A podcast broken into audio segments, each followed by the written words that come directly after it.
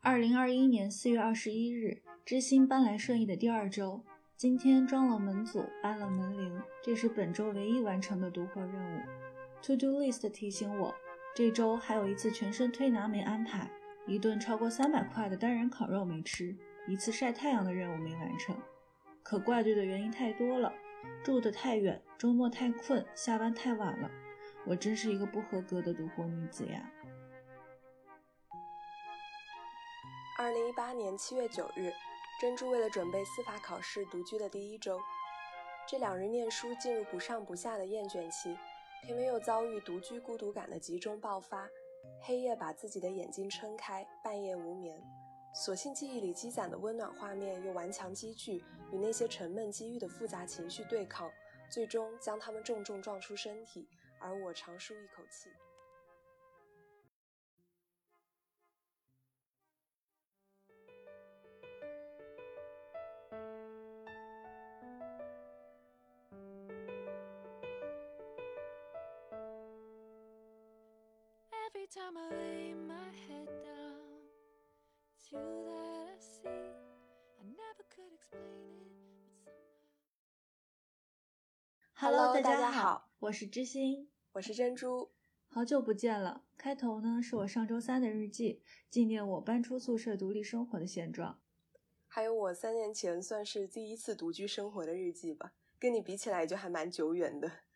不过话说回来，你一般是在宿舍的时间也不多吧？感觉一直在独立生活。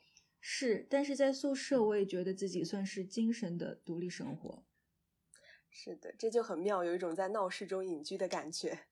不过“独活”这个词来自于最近更新的一部日剧，叫做《独活女子的推荐》。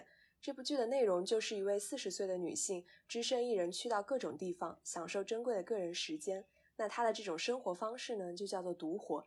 我们简单理解就是不需要人陪伴，独自体验和解锁各种想做的事情啊！我真的很喜欢这个词儿。我觉得独活相比独居、独处起来呢，独活它是充满想象力的。虽然都是强调一个人做的事情，但是独活它更强调的是精神状态吧。我们听到独居的时候，首先想到的是你需要一个完整的、独立的居住空间，然后才会有发生在其中的一系列的故事。但是如果是独活的话，就不会再受时间、空间的限制了，随时随地都可以发生。嗯，怎么区分呢？我经常说的一句话是：我虽然是最近才开始的独居，但我已经独活很多年了。所以，我们这一期主要想讨论的是独活，也就是独自生活，它是更加广阔的、更加开放的。那我们可以先来看看剧中的女主是怎样独活的。剧中这个女主角呢，她的独活一般是安排在下班之后，大概每天晚上有一到两个活动。那么她做过的事情就包括一个人去吃烤肉。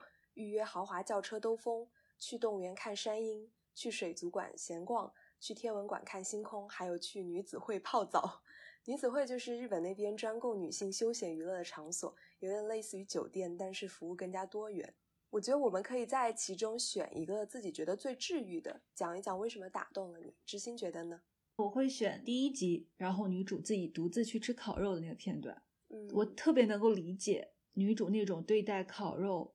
像对待初恋般的感觉。那一集的片段是这样子的，就是女主她非常充满期盼的看着烤盘上的烤肉，然后烤肉滋滋滋的，在快要熟的那一瞬间，她就把它拎起来了。然后台词好像是说要在它肉质最好的时间，然后独自去享用它。但是如果是一群人出去吃烤肉，就很可能面临烤肉被烤焦的风险，因为大家都在忙着说话。我不知道你看的时候会不会觉得女主的表情很夸张，因为她发出了那种惊叹，包括闭着眼睛享受的状态，跟我就特别像。因为我是一个特别爱吃碳水，然后也爱吃肉的人。我在享受我很喜欢的美食的时候，一个人吃烤肉的时候，我就是那个肉质，如果是真的就是鲜嫩，然后又烤得非常的恰到好处，我吃下去的那一瞬间，真的就是会闭上眼睛摇头晃脑。然后也会发出夸张的感慨啊！但是像这种状态，你跟大家在一起吃饭的时候，比如说我跟你吃饭的时候，我就得收着点儿，我怕你就觉得，嘿，这怎么是第一次吃烤肉呢？没吃过烤肉吗？你那还是收敛之后的是吗？干嘛？我是有表现出来非常享受吗？啊，我以为我已经很克制了。而且吧，就是你一个人吃烤肉的时候，你还可以疯狂的向店主要海盐呀，然后各种蘸料呀。但是你跟别人吃的时候呢，你就是。不能够太麻烦服务员。如果你太麻烦服务员呢，就会显得对待吃烤肉这个事情，你好像过于郑重了。但它不过是一盘烤肉而已，你会担心别人这么想。你一个人吃的时候，你可以尽情的去点自己想要吃的猪肉跟牛肉的某个部位，然后呢，也不用担心你最喜欢的那一盘肉被大家迅速的就是一夺而光，最后自己就可能只吃一块儿啊，或者只捞到一个边边角角，而这明明是你重点点的对象。哎，这样说写的我真的是好命啊！但是真的是，我就是那种跟我抢吃的人都是仇人，至少是至少是抢的那一瞬间。哇，我觉得作为潜在的跟你抢吃的人之一，我觉得好无辜，因为我一般吃肉都不会挑部位的，我就直接把它当做肉来我就会在心里暗暗的记下一笔，比如说珍珠今天 吃了我最喜欢的哪个部位，对，而且还吃了两块的记下，然后自己的改良措施就是下次跟珍珠出去吃饭，我点两盘，一盘给他，一盘给我。你这个就让我。感觉有个画面，像是一群狮子在大草原上追逐一只羚羊，然后你作为其中的一只狮子，疯狂的往前跑，说：“我一定要那只羚羊的那个部位，你们所有人都不能跟我抢。”没有啊，因为只有我是狮子嘛，就是只有我对吃的会会特别执着。对，我们都比较佛系。抢食儿这件事情，我真的是越来越在意，尤其是我变胖了之后啊，对于吃的那个感知跟要求是越来越高的，就是现在无法容忍。自己想吃的吃不到，以及无法容忍自己想吃的被别人都吃掉。嗯，押韵，谢谢。整个女主的她的经历里面，给我印象最深刻就是她去动物园看山鹰。因为我们一般人去动物园的第一个反应就是我们要先找一个地图，我们要规划好一个路线，这样我们就能够看到每一个动物嘛。但是那个剧里面的女主呢，她是进动物园之后只看一种动物，就是日本山鹰，而且她会专门带相机去拍下这个不同时期山鹰的样子。这个就让我想到之前看到了一本有点类似的书，叫做《游隼》。它跟《独活女子》很相似的一点在于，它是培养一种我觉得人和动物的单向的连接吧。这种连接是不需要任何动物的反馈的，因为如果是家养的宠物的话，那一般是你们之间互相培养感情嘛。但是在动物园看，在天地间追逐动物，对动物来说，它可能本身根本无法感知到你的存在，相反，你却能够。感受到动物作为它自己的那种很天然的生命力，所以看完之后我就在想，我好像没有对哪种动物单向投入过这么大的情感，就觉得还蛮遗憾的。我也没有，我其实看这个片段的时候，我也在反思，我说我有喜欢的、特别喜欢的动物园的动物吗？嗯，貌似是没有的。从小到大去动物园的时候，都不是很能 get 到那种快乐。是的。所以你觉得，如果是参照女主的这种生活方式，我们算是独活女子吗？如果是参照我自己对她的定义，她更强调是一种精神状态的话，那我觉得我算是吧。剧中定义独活是这么描述的：独活不单单是一个人那么简单，而是要忠于自己的欲望。所以，我越来越感受到，最近几年，尤其是我也是刚刚参加工作嘛，我的那个独活的体质是越来越明显的。这种体质，我就可以分为两种情况来讨论：一种是你切切实实的是独自相处的；一种是你在群体中也依然会保持独活的一个气场在。嗯，第一个表现就是重视自己一个人相处的时光嘛。啊，那比如说我其实是非常早起的人，确保。自己不论是在工作的状态下，还是学习的状态下，再忙的时候，我也能拥有早上可能一到两个小时独自梳理自己思绪的那个时间。然后再就是我是一个几乎想不到群体旅行需求的这样一个人。如果可以的话，我都尽量会去选择自己去出去玩儿，对，然后远行。那如果是在群体生活中呢？我不知道你会不会有一种感觉哦，就是。有些人虽然他是在群体的生活里的，比如说他是在聚餐的场景下，是在 KTV 的场景下，他的表情跟他的动作还有他的语言都是能够符合大家讨论的很多话题的。但是其实他的心是不在这个气氛场的，他可能在想，哎，我明天吃什么？我昨天看的那个剧里，整个情节他还会怎么继续发展？我就是这种，我 心口不一的那种人。我经常会有这种恍惚的感觉，就是你虽然是身处在群体里，但是其实有一朵小云，它是自己飘在你的四周，把你跟周围人隔开来的。但是呢，可能别人并不能够觉察到你的这种心思已经与他们已经疏离了。不只是在宿舍环境，还是在工作环境。我一旦对于我确实不感兴趣的东西，要装作去附和的时候，就会显得非常的蹩脚。所以我后来就放弃了这种挣扎。我就是，比如说大家都在讨论一个我没有看过的综艺，或者说某个我完全不了解的偶像的时候，我就会自动关闭我的耳朵，然后也会闭麦，然后同时我在做我自己的事情。你就是没有想要参与到每一个话题的那种欲望，是吗？你只会挑你选择。你觉得你想要跟别人聊的去进行聊天，是的，以及在工作中的时候，因为其实现在大家工作日下午茶都会发车，就是点奶茶呀，或者点一些零食啊，大家都会在群里拼单嘛。说要不要一起上车？我现在是入职一个月，然后我的 leader，我团队大家人都非常好，然后我的 leader 他经常到下午茶时会单独 Q 我说，哎，知心，我们下午要点奶茶了，你要不要上车？我每次都是拒绝，我这胆大包天。为什么拒绝呢？因为首先我没有那个喝下午茶，就是下午茶加餐的习惯。第二个是我其实有计划好，比如说我其实五点钟我就到晚上的时候我就该点我的晚饭了，那我已经想好了我晚上要吃什么。但是如果我下午茶那个，因为跟着大家的节奏而去喝了奶茶的话，我可能晚上就没有肚子去享受我原本计划好的美食了。然后我就会非常执着的说，啊，我现在不饿，我就不点了。每次都是。后来呢，我的 leader 也就不叫我了，因为大家都知道我不会上他们的车。所以你会有一种不合群的恐慌吗？还是因为独活这种东西给你带来的快乐已经足够大了，所以你不必担心你是不合群的？可能在没有正式的那个工作之前，你会去幻想很多。如果你不参与群体生活，会带来的一些困难，比如说，经常公众号热门推文会告诉你，饭场是那个职场 social 最重要的战场，对，然后大家会在上面交换很多私密的信息，尤其是对新人、新入职的员工来说，尤其是那个刚出社会的大学生，大家都会建议你去抓紧每一次跟老同事吃饭的机会，以免让大家觉得你不合群。但是真的，当你进入到一个团队之后，我觉得唯一必要的饭局就是破冰的饭局。比如说我，呃，入职的第一周的第一顿饭是跟大家一起吃的，那那个饭局它是可以解决几个问题，一个是你你去熟悉这些你不认识的同事，第二个是你能快速的 get 到大家的调性，然后你会发现第一顿饭的饭局信息量是很大的，你会发现好像大家能说的话，其实一顿饭就能说完了，你后面再要去细细了解，并不会有什么新的我们所谓增量的内容，其实你吃过一顿饭之后，你就会发现。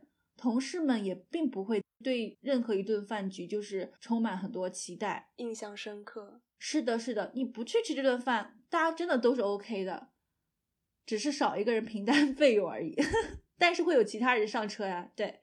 所以我后来就觉得这个事情没有那么严重，所以不需要把它想象成是自己拒绝了社交的一个机会。然后你刚刚也说的很对，我自己一个人吃饭，然后我一个人去安排我的午间活动，它能带给我的力量。是更充沛的，但是如果我去每天都去 social 跟大家一起吃饭，我会精神上相对比较疲惫。因为我原来想的独活可能更多的就是你一个人去做一件事情，但是我觉得这样听起来，你的独活其实还包括你在群体中间，你也不要忘记给自己留足一个空间，这是更多意义上有点类似于一种精神独活了。我都是那种选择性的吸收，比如说我去到一个新的环境，认识一群新的人，我一定要确保自己的小宇宙它是稳定运行的。在这种基础上，然后我去吸纳一些我可以接受的规则跟新的信息进来，而不是现在很多的社会规则，它会强调的说你要打破自己，然后去拥抱这个世界给你的很多的信息，然后再重组自己。我无法接受这种打破的方式。所以你是想先培养一个坚定的内核，然后再向外扩展。对，嗯，那有没有什么一些好的独活体验呢？其实我最近越来越觉得自己。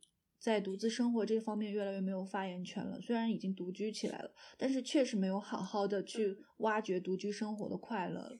如果说是最最最趋近于日剧里女主的那种状态的话，那可能要追溯到几年前，我还在那个是本科上学的时候去台北交换的那三个月吧，真的非常夸张。首先背景是。我当时是那个争取了学校的一个交换的项目，然后去台湾去台北交换一学期，然后当时其实是大四大几我不记得，反正就是所有人都在面临就是找工作还是继续念书，就是面面临各种就是人生重大选择问题的时候，我们班级同学大家都很焦虑，你身边的人都是一种焦虑的状态，所以当我去到一个完全新的环境，而且很慢的生活节奏的这样一个城市的时候，你会觉得自己整个人被就是很温柔的接住了。然后我当时在台湾生活的三个月，体会生活的那种耐心跟敏锐，真的非常非常的夸张。我可以花一整天去散步，可以花一下午去找一家面包店，在整个生活的每分每秒里，我感觉我的视觉、听觉、嗅觉是全面打开的。我其实现在都还会记得，我当时特别喜欢吃的，比如说夜市炸弹葱油饼的那个口感，还有我当时住的那个居民区附近有个河畔公园。那个公园里可能没走几步有一个井盖，那那个井盖的颜色是什么？强化又是什么？然后那个时候看见蛋黄酥啊什么的那种每天都见到的美食，你都会想要去拍照。就是你对生活的每个细节你都不会放过。我记得我当时有写交换日记的习惯，我不知道大家是属于哪种写日记的类型。呃，通常分为两种，一种是主题型，就是我很明确，哎，我今天要写什么内容，然后我整个行文就非常流畅的写下来。还有一种，它是线索型，就是我是充满了情感跟情绪想要去抒发的，但是具体写什么呢，我也不知道，所以我每次写的时候呢，脑子里就会跑出来很多的想法跟片段，然后你要去一个一个把它抓下来。我就是属于这种线索型，所以当时在台北的那三个月真的非常夸张，就夸张到。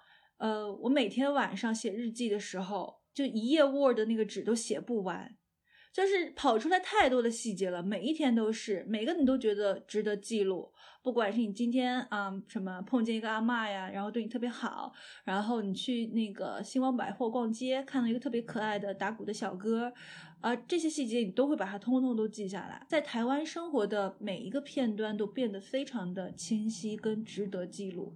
不仅被我感知到了，而且被我感恩到了，这种感觉。我记得就是除了写日记之外，我当时还会每天早上赶早，大概六点多钟我就起床，会去赶我们楼下面包店，那是那种老式的面包店，它最早出炉的一炉肉松面包。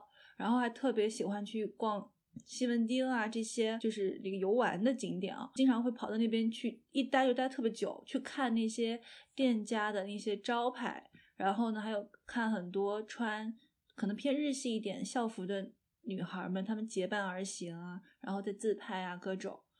但我在离开了台北之后，我就发现自己的脑子里不太再有这种储存大量画面的能力了，就是慢慢的在丢失掉这种感知度。真的是因为压力又回来了吗？嗯，也不全是说压力就回来了。其实，在台湾的时候也是有很大的学业压力的，但是可能是因为那个时候是给自己设定了一个大的目标，就是你是来，你既然来交换了，你就不要浪费掉这段时光，你需要去好好的去珍惜掉你的每一天。嗯，痛痛快快的。对你现在沉浸在就是非常漫长琐碎的生活日常里，你没有这种意识。二是生活每天的重复性非常的高，留给尤其是工作之后，你留给自己独立去感受跟放松去感受的时间就变少了。在台湾的时候，我那个时候特别特别好笑，就是地铁口它那个进站口跟出站口它都会有那个空调，它是有出风口的，它不是会呼呼的吹嘛？你尤其是你那个坐地铁上去的时候，出那个出站口的时候，那个风就会哗迎面而来。那个时候我真是感觉自己每天都是超模，就那个风，哎，一下子把我的头帘撩起来了，啊，我的衣服裙摆全都撩起来了，然后你就每天都是那种享受在每一个细节里，都觉得自己受到了生活的恩赐，非常赞同这种感觉。对，就整体的状态都会变得就是非常的耐心、慈祥、宽容。是养老了吗？不是，不是养老，就是。就觉得自己像是那种啊天外使者，呃，你下来到这人间走一遭，对吧？很多的事情你就是消灭修行了。哎，我刚刚说，我刚刚跟你描述那个我出那个地铁口的画面的时候，我突然脑子里涌现一个表情包，就是最近很火，大家都会用的。那个长毛犬，他们那个在微风中凌乱，然后毛 毛发浮在自己脸上的那种表情包，所以我懂了，为什么那个，比如说是萨摩耶吗，还是哪种犬种？为什么大家他们经常会微笑？可能是因为他们在风中感受到了独活的快乐。所以那个时候你就成为了一只萨摩耶，好可爱呀！你说是不是新的环境比较容易激发人们想要去独活？就是也不一定是独活吧，可能是活得更加尽兴的那种欲望。这可能也对应了此前我有听到的一些说法，就是大家要不断的去换新的城市生活，然后呢，用这种方式去维持对生活的新鲜感。我有一次。也是本科的时候吧，大概大一、大二的时候，有一天大概中午睡到非常晚才起来，然后心血来潮想到前几天看到了在城市的郊外有一个湖泊，然后那个湖泊特别的好看，我当时就想说，那不然就一个人去看一看，然后赶紧拿出百度地图搜索了一下距离呢，距离我大概有四十多公里，因为它是在郊外的一个村子里。嗯，那因为当时我还是学生嘛，就没有车。所以我就只能坐公共交通一个人去。所以现在是有车了是吗？现在也没有车。现在你不要这样误导听众啊！不是学生了，还是没有车。突然心酸。请继续。对，反正我就当时是啦，我们当时就差不多转了五六趟车，然后我记得大概花了三个多小时，就到达了。那个郊区的一个村落的一个街道，嗯，然后那个街道上，当时我印象特别深刻，没有一个人，也没有车在路上停着，特别的宽广，就是感觉像人已经搬走了的那种特别荒芜的一个街道，是西北那种戈壁滩的感觉吗？有一些绿草和树，然后我当时就还挺恐慌的，就在那个街道上闲逛了很久，很久之后就终于看到有一个阿姨走出来，然后就赶紧上去问阿姨说那个湖泊到底在哪里，还有多久？然后阿姨就讲了一句让我特别绝望的话，她说那个湖泊并不在我们这个村子里，它是在村子的外面的一个山野林里面，大概还有十几公里的距离，而且没有公共交通。当时是失望之情溢于言表。然后阿姨就看我特别着急嘛，然后她就说：“你现在如果还要去看那个湖泊的话，你可能就回不去了。干脆就我帮你找一个车，然后送你到就近的客运站嘛，因为我们现在这边公共交通已经全部停掉了。”然后那个阿姨就后来就帮我就挨家挨家的敲门，然后终于敲到有一家是有人的，找了一个大哥，他就开着他的车送我去了客运站。嗯，所以呢，这一次经历我其实并没有看到那个湖泊。但是你看到了，看到了小西北，看到了阿姨，看到了街道，对，但我其实当时还是有点失落的，因为你的期待值很高嘛，而且你又觉得自己非常的勇敢，总是值得一些回报的嘛。但是我后来想想，过了很久，我再去回忆这段经历的时候，我就会发现它慢慢慢慢的变得让我非常的治愈。因为我会发现，当我去决定寻找这个湖泊的那一刻，我其实是没有受到任何束缚的。我当时就真的没有考虑说一个女孩子去安不安全，然后你下午才出发，你找不找得到？嗯，你只有公共交通可以到达，你怎么回来？我就完全没有想任何这样的事情。是的，当时我就心里产生了一种广阔天地大有可为的感觉，嗯，那种真的是年轻的感觉。现在没有了，现在是你的身体说我要去，但是你的大脑告诉你不可以。对，大脑会有非常多理性的思考，大脑里面想的东西往往会变成你做一件事情的阻碍和你迟迟不敢踏出那一步的借口。但是我当时就真的是在我想到更多顾虑之前，我马上就去做了，我赶那个时间的插口，那种年轻的感觉还是真的让人觉得是一种独活的很奇妙的体验。那换做我的话，可能还一个人也还真是不敢。当时就年轻嘛，也就是，现在可能也不太有那种那种精气神了。而且你刚刚在描述说你去找那个湖泊的时候，让我想到我小时候走丢的故事。就是我 这个这一段稍微有点离奇，就是我小时候坐公交车睡着了，睡过了站，就是一下子睡到了那个公交车的最终的站。然后呢，那个开车的司机大哥。就是一般一般的问下一班谁走啊？把这个小姑娘带走吧。你说你给人家添了多大的麻烦？天呐，我们就是这种突然闯入的不速之客。哎，不过我觉得很有意思，就是你的描述里面，你是有一个非常平静和愉悦的经历，里面你的感知力是打开的。但是我的描述里面其实是有一点恐慌和失落的经历，里面我的那个感知力也在打开。但是我们最后回忆的时候，它都变成了很好的回忆。是的，是不是因为失去了？说到这里想流泪了，就是已经不再年轻了。也没有啦，我现在也还在尝试自救啊，做一些独自生活的尝试。对，现在也还是一只萨摩耶是吗？对，唯一能做到的就是模仿萨摩耶。那我们刚刚说的那些，就是其实我们在回忆过去的一些幸福的独活体验的时候，其实是会去美化它，或者说去自己润色掉它可能受限的那一部分。比如说你的情况是独自出发，所以没有做好充分的攻略，可能就错失了那个美色。当然不是美色，对不起，景色。我是去看西施墓吗？所以其实。独自生活也有一些不方便的地方，在我眼里这是吹毛求疵了啊！但是硬要说它有什么相对糟糕一点的体验，那也一定是有的。嗯，就比较现实层面的。对，所以有关这些负面一些的体验，你除了去小湖泊啥也没捞着之外，还有什么吗？怎么感觉我的经历都好惨呢？很糟糕的体验，其实就是我刚刚开头的时候念到的一段准备司法考试的日记。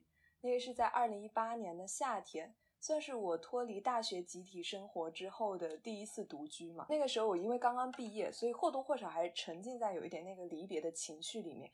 然后我就要开始准备司法考试。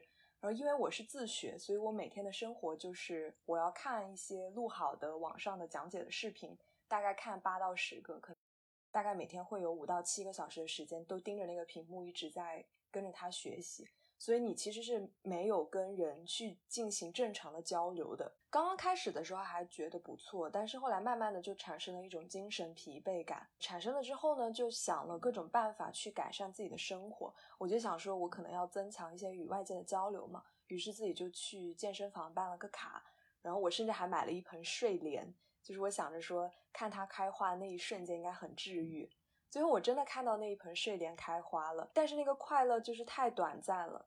所以总而言之，就是我试了各种各样的办法去治愈我独居生活里产生那种孤独感和那种不适应的感觉，但是好像都不太有用。所以时间慢慢变长的时候，我就感觉自己的情绪变得非常的脆弱了。最常见的反应就是睡不着，就我当时会睡得很早，但是睡着睡着呢，我就开始翻身，翻着翻着我就开始睁开眼睛看着天花板，看着看着呢，我就去开始把灯打开。然后坐在床上，然后坐着坐着呢，我就开始下床，就是走来走去，就大脑里面有一种非常疲惫的兴奋感，但就是让你睡不着。那段时间都没有出门吗？也出了一些门，但是出的很少，所以就是与外界的交流急剧的被压缩掉了。加上那个是第一次的独居生活，也是各方面没有做好准备吧。嗯，感觉就是彻底与外界失去了联系。嗯，你刚刚描述那个经历很像我前年。自己去深圳实习的时候，我也是独自在深圳住了三到四个月，然后我租的房子也是在那个城中村内一个小的 loft。我也有一段时间经历过你这样的状态，我会对独居生活有一点误解，会觉得说在这个空间内我是需要完成独立完成很多的事情的，必须要有一些，不管是我娱乐生活还是精神生活还是工作方面，我都要有产出。对，所以那段时间我虽然是在自己的家里，但是却给自己安排了很多的一天的工作日程。我早上起来就模仿大部分 B 站 Vlog 博主他们那些自律的流程，我可能会早上起来对煎鸡蛋，然后上午看书，下午然后打开我的电脑，然后看一看那个什么工作有没有什么待办的事项，晚上我可能就学学日语之类的，给自己排的非常的满当。然后呢？这样经历了一段时间之后，我发现有一个负面影响，就是我慢慢的就不怎么想出门了。就是即便我在家里处理事情的效率很低，但我依然没有想到说我要不出门走走。慢慢的我就失去了这种往外探索的欲望。然后呢，有一段时间我就崩溃了，因为我突然发现我在家里干什么都干不进去，我就是一个早上起来吃煎蛋的机器人。跟你说的一样，我的情绪变得非常脆弱，那段时间变得非常的暴躁。呃，然后我男朋友就做了一个决定，因为当时还是疫情期间嘛，他就冒着疫情风险，就是他当时还在上学，硬是提前过来陪我在我的出租屋住了半个月。他就我我说我说你不用过来，太麻烦了。我说我一个人在这就就能处理好。我说情绪这种事情一会儿就过去了，我自己再调整调整吧。但是他说。他说不行，他说你现在问题不是你自己能调整的问题，是你需要跟外界接触，你不能再一个人住着了。然后他就直接过来了。然后他过来之后，我就发现情绪大有改善。好好呀，在这里表白男朋友，爱你哟。然后他来了之后，事情就直接就改善掉了。本来他来之前，我觉得还挺耽误我学习的，自然而然情绪就消失了，是吗？是的，他来了之后，你就会发现，其实你可以做的事情太多了，没有办法高效的处理工作跟那个自己情绪的时候，你就需要跟他一起出去散散步，出去吃顿好吃的，看看周围发生了什么，然后再回来，整个人状态就会焕然一新。确实是这样子的，所以我为什么喜欢“独活”这个词？它跟独居不一样，独居真的很容易让人限制在某一个空间里，但是独独活它的要求就是需要你去跟外界发生联系的。对你其实看我们开头讲到那部日剧《独活女子》，我觉得它有一个非常奇妙的现象，就是你会发现女主在去经历各种各样的事情的时候，其实总会有一个人出来跟她进行交流，但这个人一般是陌生人。就比如说他在看日本山鹰的时候，就会有一只山鹰的饲养员。我以为是有一只山鹰跟他讲。再包括他在吃烤肉的时候，服务员就会跟他讲为什么会先点牛舌，或者是怎么样点才更好。所以你会发现，独活女子她在独活的时候，其实她并不是不与外界发生联系，恰恰相反，她就是与外界发生了联系，只是她永远留足了自己的那个空间而已。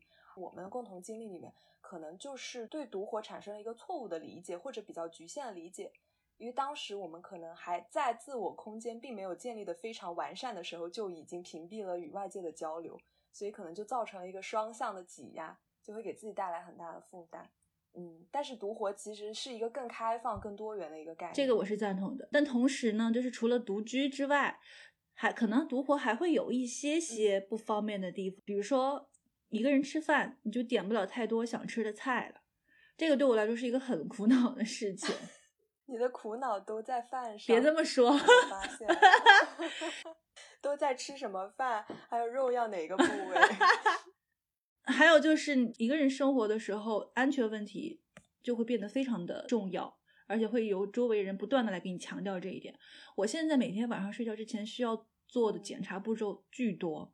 我有，我开始有点关门焦虑症，你知道吗？就是我每天晚上我得去那个确认我的那个门是锁好的，然后呢，我光确认不行，我还得数数，我得去按压那个门。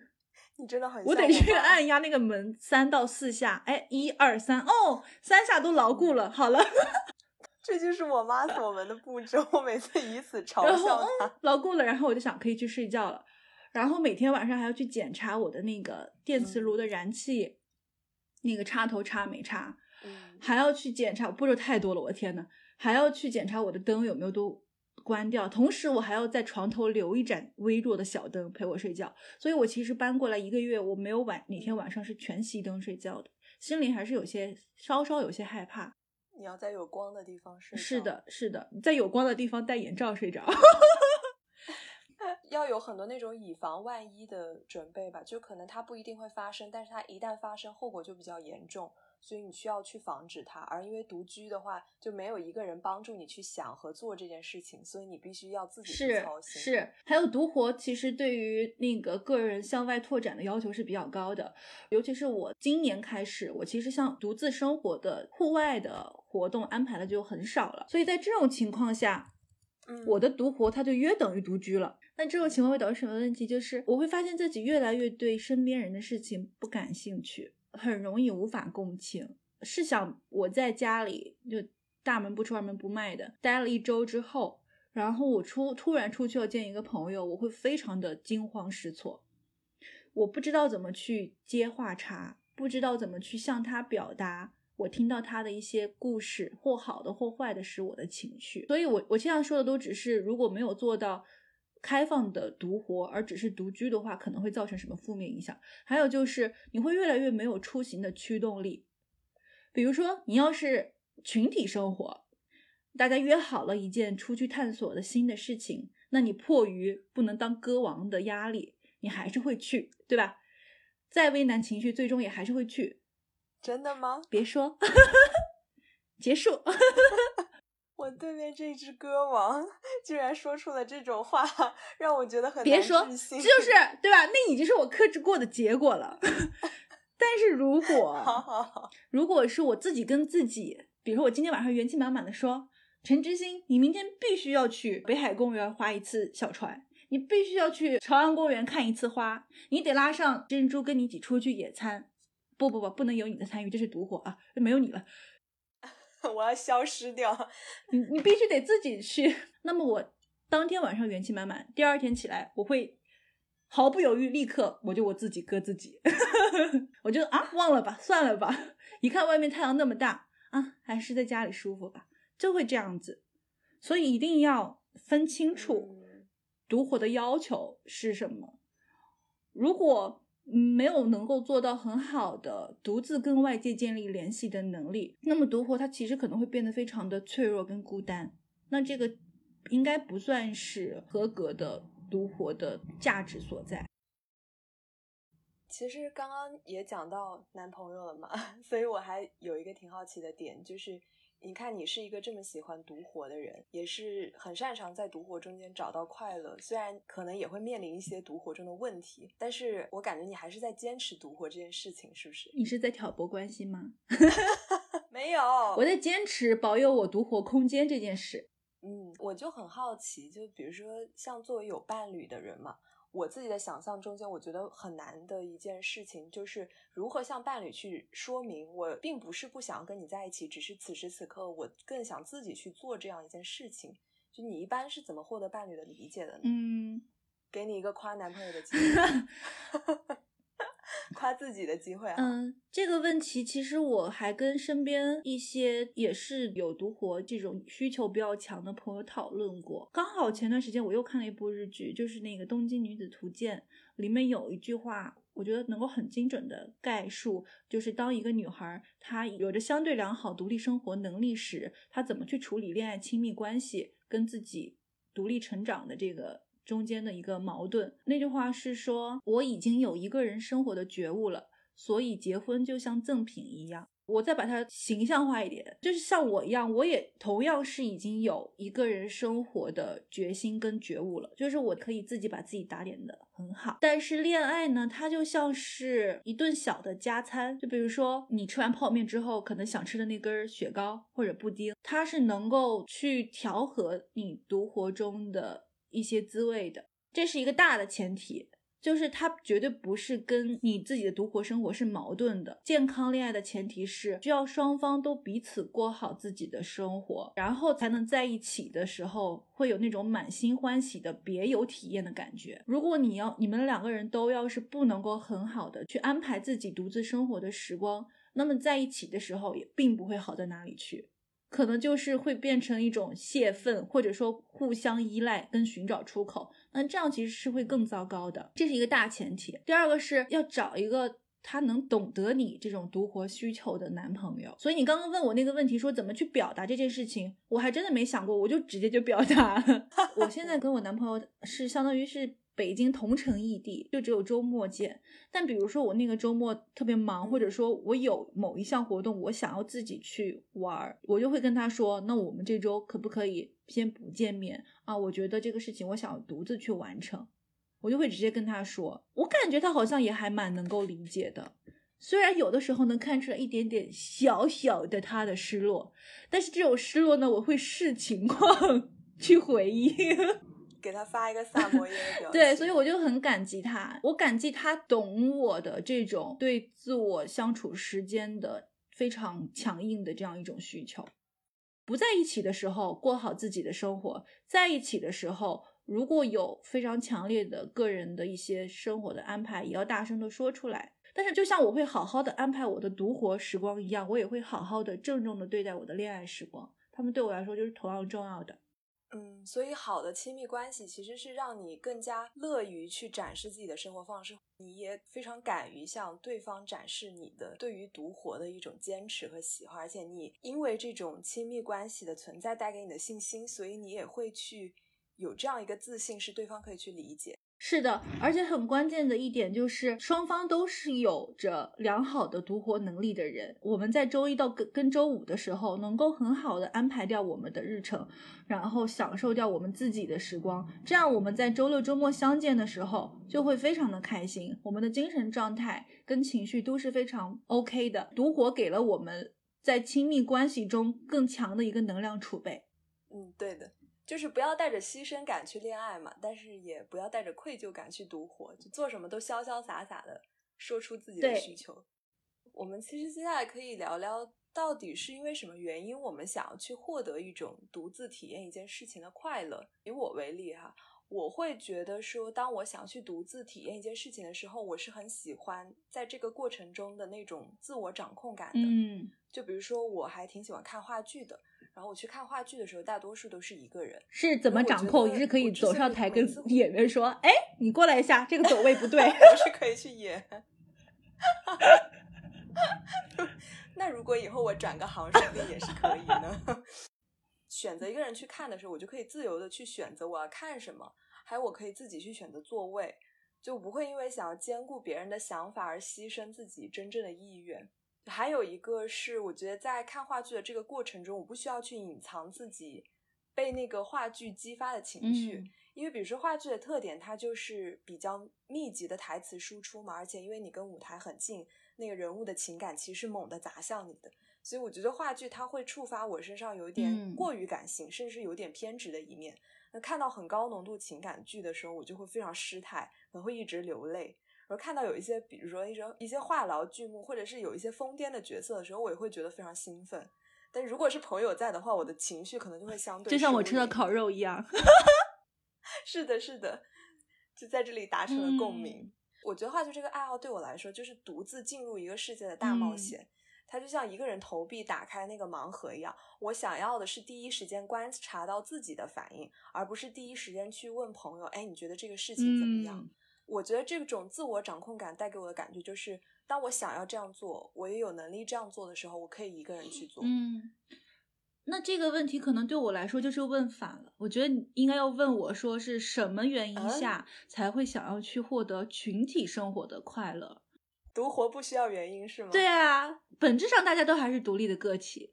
然后呢，在面临不管是看话剧、看电影还是看演唱会。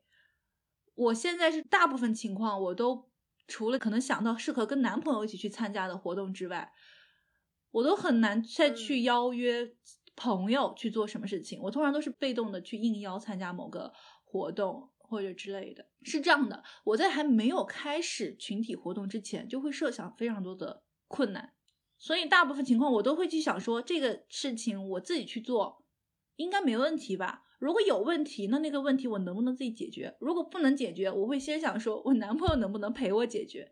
如果他也不能陪我解决，我可能就放弃掉了。你就不会想到我们这些朋友是吗？你们都你们都在哪里？你们都在北京吗？啊？我可以跟你远程连线，然后陪我去玩密室是吗？异地密室。真的，确实是，可能是因为我之前的群活体验太少了，我没有办法想到非常多快乐的群活的清单，所以导致我现在非常的匮乏，然后也会预设很多的阻碍。你这样也让我确实反思了一下自己，说我也确实要该好好想一下，有什么群活的快乐是我可以去获取的。所以你平常在群活的时候，跟你独活的时候，个人的状态和体验是不一样的吗？就是我的表现不会差特别多，我是担心说，前面我们也聊过，我是一个特别演技特别蹩脚的人，在群体生活中碰见我无法参与的话题，以及对方需要我给到的态度的时候，我通常给不到，嗯，你就会灵魂出窍。对，在那种情况下，我可能就会灵魂出窍，所以我不太愿意去参加，尤其是不亲密的群体活动，因为我理解我亲密的朋友，比如说你，你知道我在灵魂出窍，你并不会怪罪我。你有没有想过是我没有察觉到？那你也在出窍，好吧？但是如果是去到一个你必须要去聚焦在那个社交场上的场景的时候，我会担心自己的表现过于就是不够老练，给人的感觉是不够真诚。但其实我不是不真诚，而是我确实有的时候不知道怎么去回应跟参与到那个话题场场中去。对我来说，可能是一件我自己的体感上相对难受的事情，但我更担心的是，我也会给我参加的那个场面里其他人造成不适。因为群活有一个还蛮明显的特征，就是你是在跟人发生联系嘛，所以在这个过程中，你是要真的拿出对他人的好奇心的。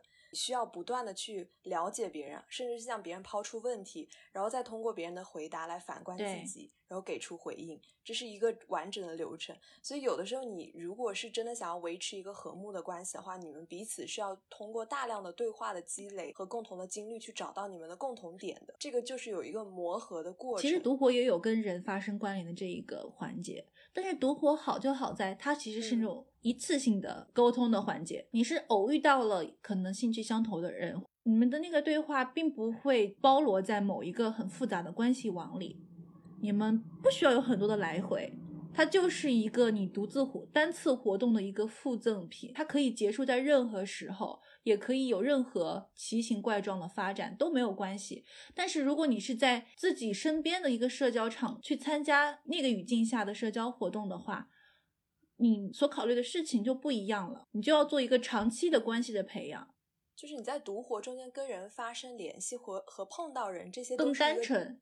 对，更单纯，而且它是一个惊喜。对，但是你在群活中间，它其实它的本质是一种社交。是的，所以或多或少还是带有一些目的性的。对，当然这个目的可能比较中性啊，增进感情也是一种目的。对，跟他人在一起的时候，你需要去观察别人的特点啊，了解别人的想法，这种或多或少是会分散你对自我感受的关注的。对，而我觉得独活可能最宝贵的地方就是在这里，它能够把你从那个社交的场合解放出来。然后完成一场无拘无束的这种浪漫的想象。是的，尤其是工作之后，本身那个已经处在一个群活的物理条件之下了，在其他的业余时间里是尤其疲于去见更多人的，都喜欢自己一个人完成很多事情。嗯，我们在社交生活中间一般是有一个固定的角色的，可能在公司我们是一个员工，但是独活的时候其实可以能够把你完全解放出来。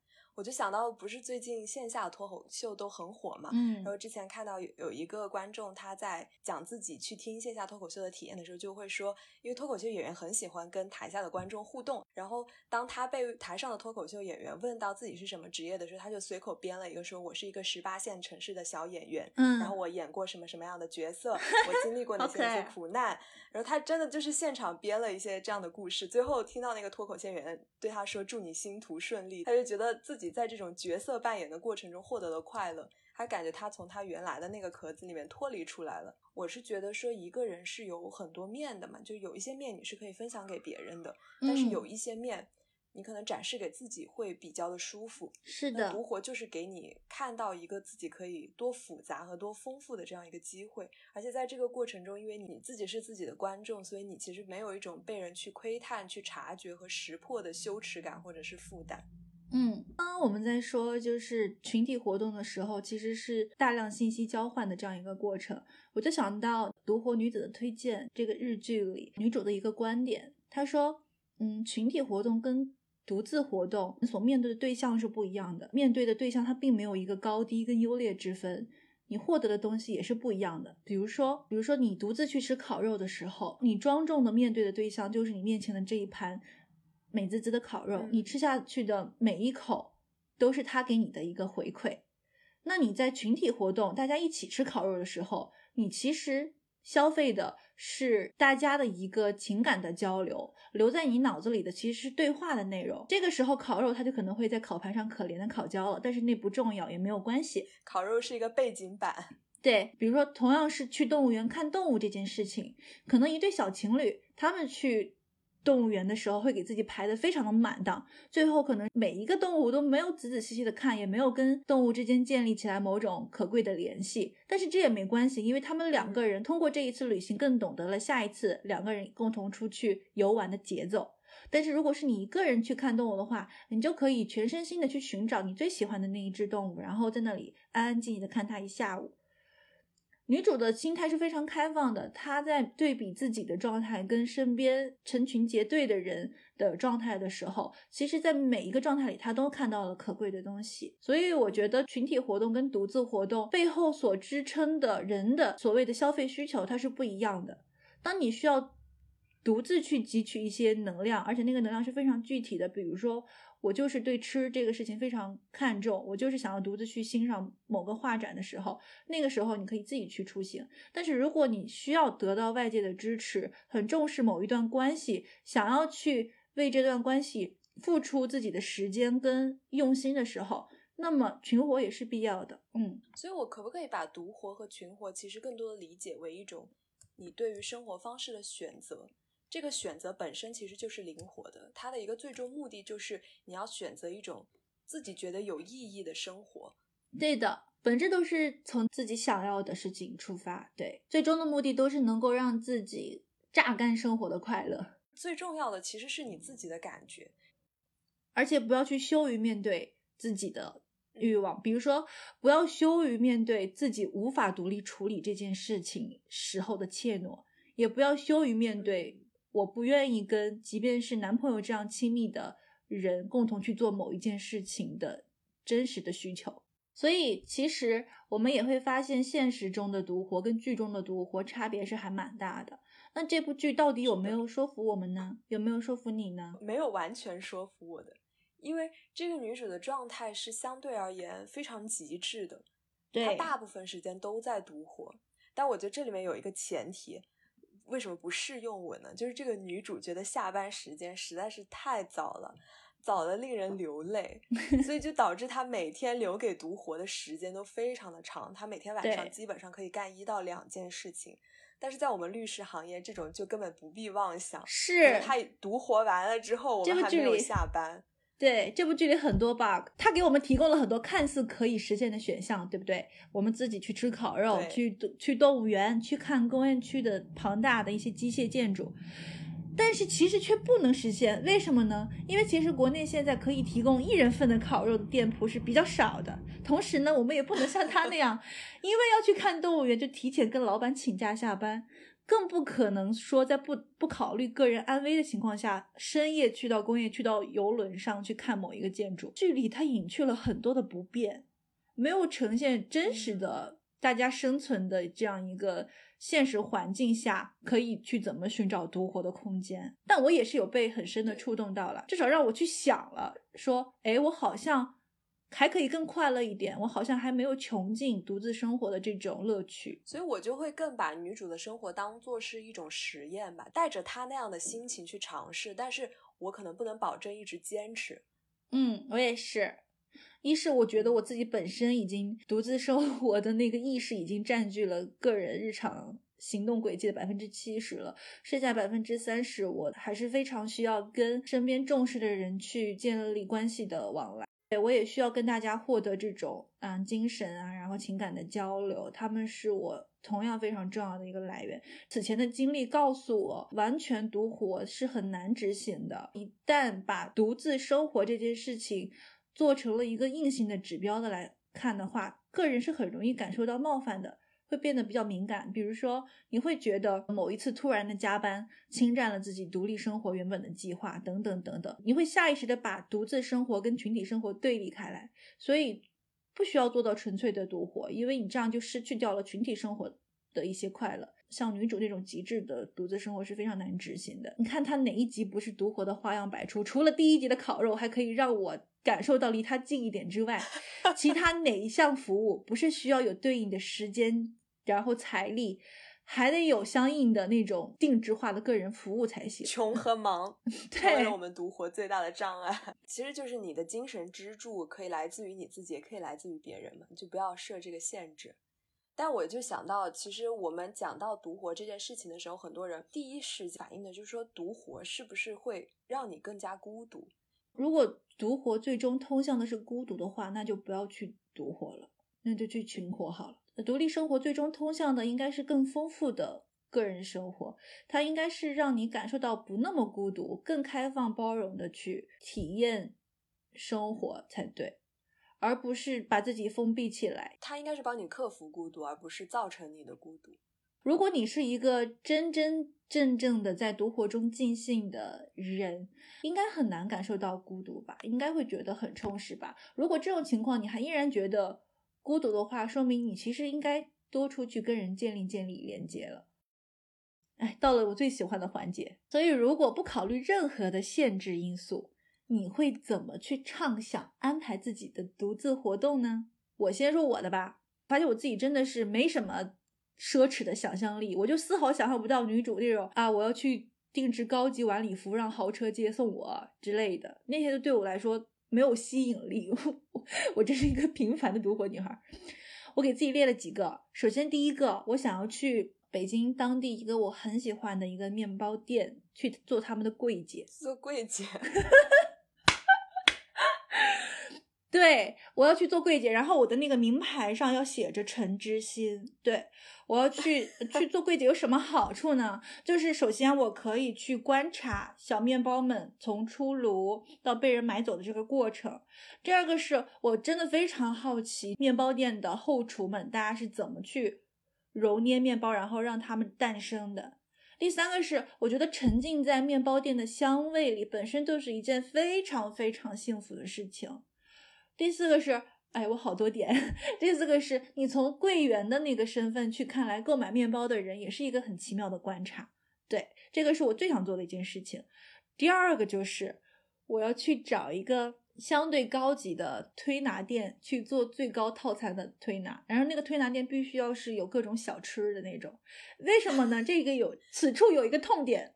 我记得 去年我们团建的时候，然后大家都是选那种中高级技师的套餐，然后那个店它有一项特色服务，就是他们有自己限定的那种小食，比如说小馄饨呀，然后小汤包呀之类的。按摩完之后休息期间，你是可以不受限制的去点餐，然后自己来食用的。然后我当时是发现，其实我特别想尝试，因为我本身就是一个嘴很馋，然后又很刁的人，我就是对于这种噱头很大的这种小知识，我就是很感兴趣。我当时特别想尝试，但是我观察了一下，竟然没有任何一个同事提出这等要求。我心里想，这过分吗？但是我还是忍住了。你至今提出来的所有的要求都是跟吃有关的啊？所以你是想要吃馄饨，还是想要做推拿呀？啊，我不可以都要吗？行，成年人都要。还有就是，我要去找一个有透明落地窗的 KTV。对，那个 KTV 它一定要能边吃火锅边唱歌。为什么要有透明落地窗呀？因为你知道，我这个人就从来在 KTV 都是不唱歌的，因为我老觉得自己唱歌爱跑调。但是其实我私底下又很爱哼歌，对，所以我就如果是独自。安排自己的独自生活动的话，我会去找一个这样的 KTV。我是看不见外面的，但是外面能看见我。对，然后我又自己在那里连唱一下午的歌，就给自己打造成一个小型的展台，而且我的声音又是能够外放的那种，但是我却看不到外界人对我声音的一个指指点点。你说你在地铁站做超模，在 KTV 做展台，你真是然后我发挥的有滋有色。那给你，我跟你讲，就是独自生活，你就那个内心的小剧场就是停不下来。你的呢？如果选择独活的话，我首先会想给自己做一顿丰盛的午饭，因为我是在疫情期间才学会做饭的嘛。然后我就学的这个过程中，我会发现做饭这件事情其实非常复杂，就是从你采购食材到处理食材到烹饪，再到最后摆盘食用，这个过程中花费的精力是很多的。但有的时候你就会有一个惯常思维，就是应该人越多，你才要准备越丰富的菜。那如果是你一个人的时候，你可能就那么简单的烹饪两下就可以了。所以很想去给自己也做一顿丰盛的饭。然后我脑子的小剧场就是我要去参考法餐的顺序，我要有一道开胃菜。然后开胃菜之后，我要上一道汤，汤之后我要有正菜，要有沙拉，沙拉完之后我还有甜点，甜点完之后我还给自己泡一壶茶，表明我愿意用自己的时间、金钱和创造力来满足我自己的需要，这个就会让我特别开心。所以你其实只是想做饭，那你有没有缺一个想要去吃掉它的人呢？你不行，你必须消失，这是我的独活 list。好残忍呀！我此时此刻不怎么想独活了，我愿意跟你去尝试群活。